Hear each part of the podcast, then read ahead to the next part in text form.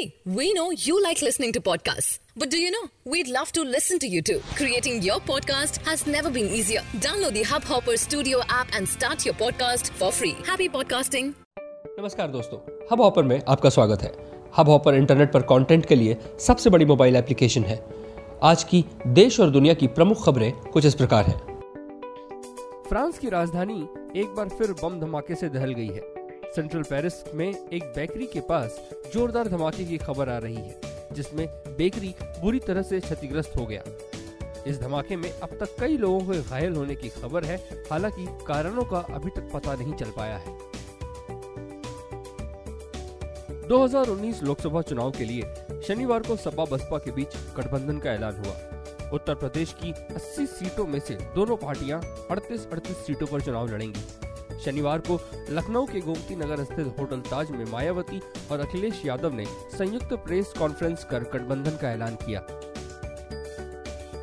America के राष्ट्रपति Donald Trump ने शुक्रवार को एच वन बी वीज़ा धारकों को आश्वासन दिया है कि उनका प्रशासन जल्द ऐसे बदलाव करेगा जिससे उन्हें अमेरिका में रुकने का भरोसा मिलेगा और जिससे उनके लिए नागरिकता लेने के लिए संभावित रास्ता बनेगा। अधिकतर एच वन बी वीज़ा धारक आईटी पेशेवर हैं।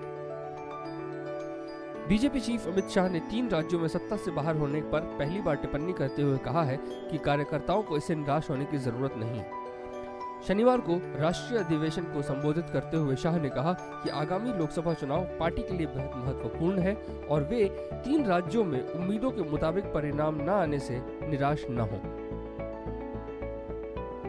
सिडनी वनडे में दो सौ नवासी रनों का लक्ष्य लेकर उतरी भारतीय टीम 50 ओवर में 9 विकेट खोकर दो सौ चौवन रन का स्कोर ही बना सकी और मैच 34 रन से हार गई। इस जीत के साथ ऑस्ट्रेलिया ने तीन मैचों की सीरीज़ में एक शून्य से बढ़त बना ली है।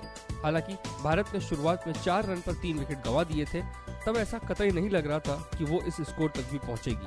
लेकिन धोनी और रोहित ने चौथे विकेट के लिए एक रनों की साझेदारी कर भारत की मैच में वापसी करा दी थी।